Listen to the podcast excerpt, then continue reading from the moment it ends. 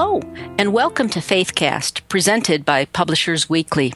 Faithcast is a series of interviews with some of today's top authors who write about religion, spirituality, and inspiration. I'm Marcia Nelson, Religion Reviews Editor for Publishers Weekly. I'm talking today with Tullian Tchividjian.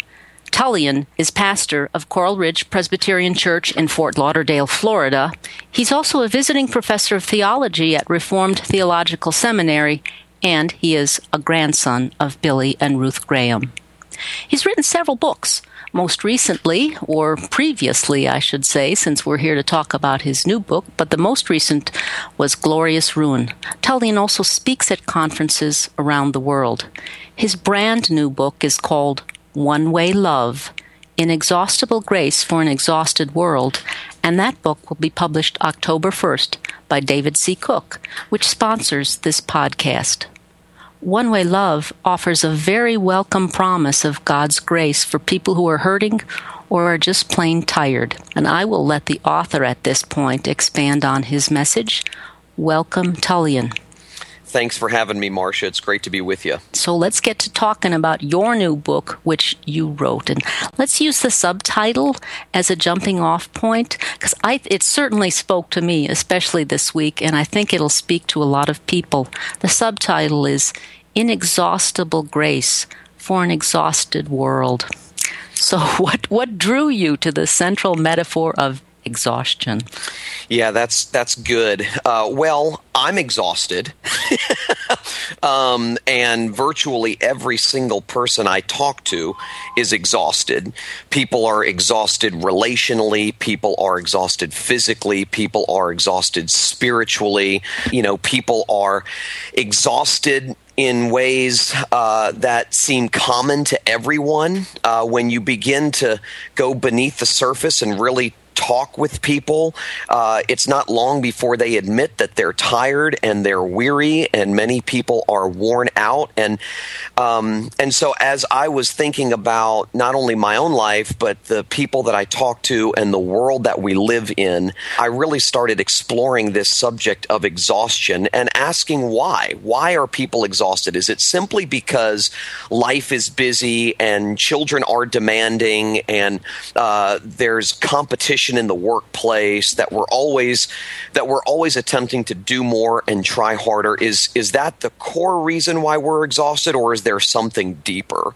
And what i discovered in talking to people and excavating my own heart is that um, is that we really are exhausted in doing all of these things um, because in essence we're trying to save ourselves. And what i mean by that is a lot of our efforts, whether it be our efforts relationally, our efforts inside the home, our efforts in the workplace, uh, a lot of our efforts are fueled by this pressure we feel to generate our own value, to generate our own worth, to secure meaning for ourselves, to to ensure that um, that we attain the significance that we crave, and all of that stuff. So that really is behind why we want to raise kids who do well. That's that's really the reason why we want to give attention to our marriage and have a happy relationship. That's why we work so hard in the workplace. Um, is underneath the surface, and most people aren't conscious of this unless they really stop and think about it, but underneath the surface is this longing, this desire to matter, to make our life count, uh, to ensure, as I said, that we um, live a meaningful life and that we secure for ourselves the worth and the value and the acceptance and the approval that we long for. That's really what's driving all of our hard work and mm-hmm. our busyness and and so I, as I started to explore that and then mm-hmm. comparing that to the message that the Bible gives us which is the inexhaustible unmerited grace of God to worn out and weary people that he gives us not because we deserve it but because it's free that if we are in Christ then everything that we need and long for we already possess all of the approval we long for for, we've already been given. All of the acceptance we long for, we've already been given. Because of what Jesus has done for us, my life is invested with meaning and worth and value. And that, that sets me free in some remarkable ways from trying to secure for myself what Jesus has already secured for me in what you've just said, this is how I want to, to respond or ask a question. What I like about your book is how reflective you are about very common things in everyday life. And then you also have this larger context of faith and grace and God and God's law and God's love. Now, I know you're a pastor. You've been thinking about this a, a, while and you get paid to do this, but how can you make those kinds of connections between God and God's grace and what goes on as, as we're, you know, over the kitchen table when we're talking to our, our children or, or our spouse? Because, uh, yeah, I have to tell you, a lot of uninspired preachers just can't make that connection. yeah, you know, that's part of what I address in the book as well. Uh-huh. Why is this message? message of good news uh, missing from so many churches and so many pulpits. In fact, when I talk to people who have been broken and burned by the church, a lot of what they tell me is that they were they were burdened by what they heard. Um, you know, Jesus told the Pharisees, um, you know, woe to you who tie up heavy burdens and place them on men's shoulders. When Jesus' message was, Come to me, all ye who are weary and heavy laden, and I will give you rest. I've come to do for you what you could never do for yourself. That's good news. That good news is supposed to be relieving. It's supposed to set us mm-hmm. free. It's supposed to make us feel lighter. And oftentimes, most people in church feel like um, what they get from the pulpit and what they get in the community of the church makes life harder. It puts more pressure on them to do more, try harder, be better, clean up their act. If you really want God to love you, then you better work harder. You better clean up your mm-hmm. act. You better get it straight and you better get it right. Well, um, you know, this book really does address that. In fact, this is a really, really, really big deal to me because mm-hmm. I've been inside the church my entire life now, and I've been a preacher now for almost 20 years. Right. Uh, and I'm really, really hoping that this book serves as a catalyst for a major paradigm shift in the church in America, specifically. In fact, in recent years, a handful of books have uh-huh. been published, Christian books, um, urging a more robust, radical and sacrificial expression of the Christian faith. I mean, I even wrote one of them. It was called Unfashionable, Making a Difference in the World by Being Different. And uh-huh. I heartily amen the desire to take one's faith seriously and demonstrate before the watching world a willingness to be more than just Sunday churchgoers. Yeah. I mean, the fact that Christians want to engage the wider community with God's sacrificial love is a wonderful thing and should be applauded. The unintended consequence of this recent push, however, is that if we're not careful, we give people the impression that Christianity is first and foremost about the sacrifice we make for Jesus rather ah. than the ah. sacrifice Jesus made for us. It's about our performance for Him rather than His performance for us. It's all about our obedience for Him rather than His obedience for us. And what I want to say to the church and to the world is that the hub of Christianity is not do something for Jesus. The hub and essence of the Christian faith is Jesus has done everything for you. And my fear is that too many people, both inside and outside the church, have heard our pleas for intensified devotion uh-huh. and concluded that the focus of the Christian faith is our love for God instead of God's love for us.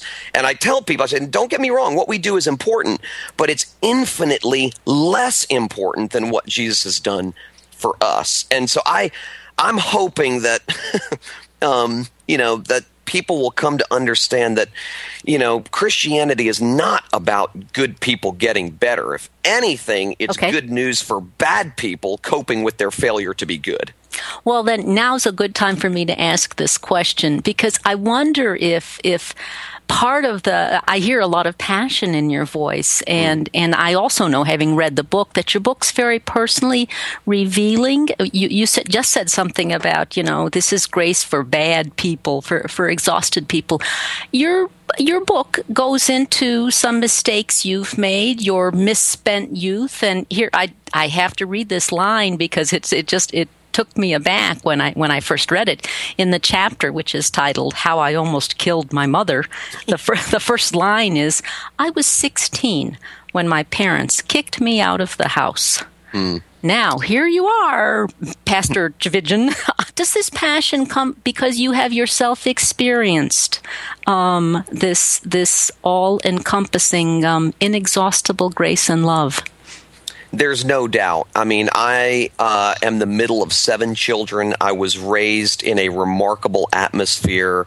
I grew up in a Christian home. I grew up going to good churches. I grew up going to Christian schools. The flavor of Christianity that was expressed in my house growing up was not oppressive or legalistic. It was mm-hmm. warm and hospitable and joyful and fun and all of that stuff. But because I was a middle child, um, I just didn't know where I fit inside the home. Mm-hmm. And when you're when you're a young guy 12 13 14 years old and you don't know where you fit inside the home you start trying to figure out where you fit outside the home. And when you're desperate to belong and you're desperate to matter and you're trying to find yourself and all that stuff you start hanging out with anybody who will accept you. Mm-hmm. and so that leads to some pretty unwise choices. And um, all of that culminated at the ripe young age at 16 when my lifestyle had become so disruptive to the rest of the household that my parents were left with no choice but to say we love you, but if you're going to continue living this way, you can't live under our roof. And they kicked me out of the house. I dropped out of high school at that time, which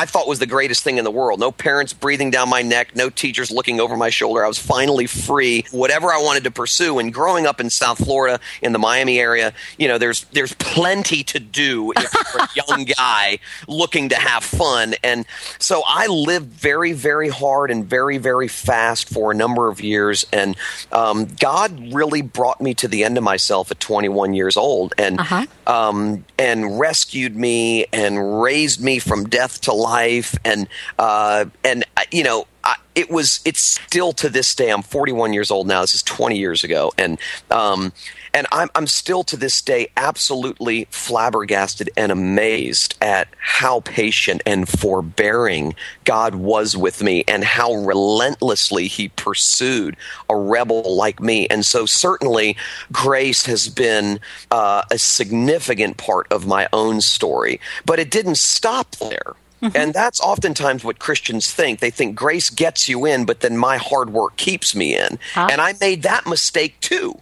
because after I became a Christian, um, I started thinking, okay, God's blood, sweat, and tears got me in, but it's got to be my blood, sweat, and tears that keeps me in.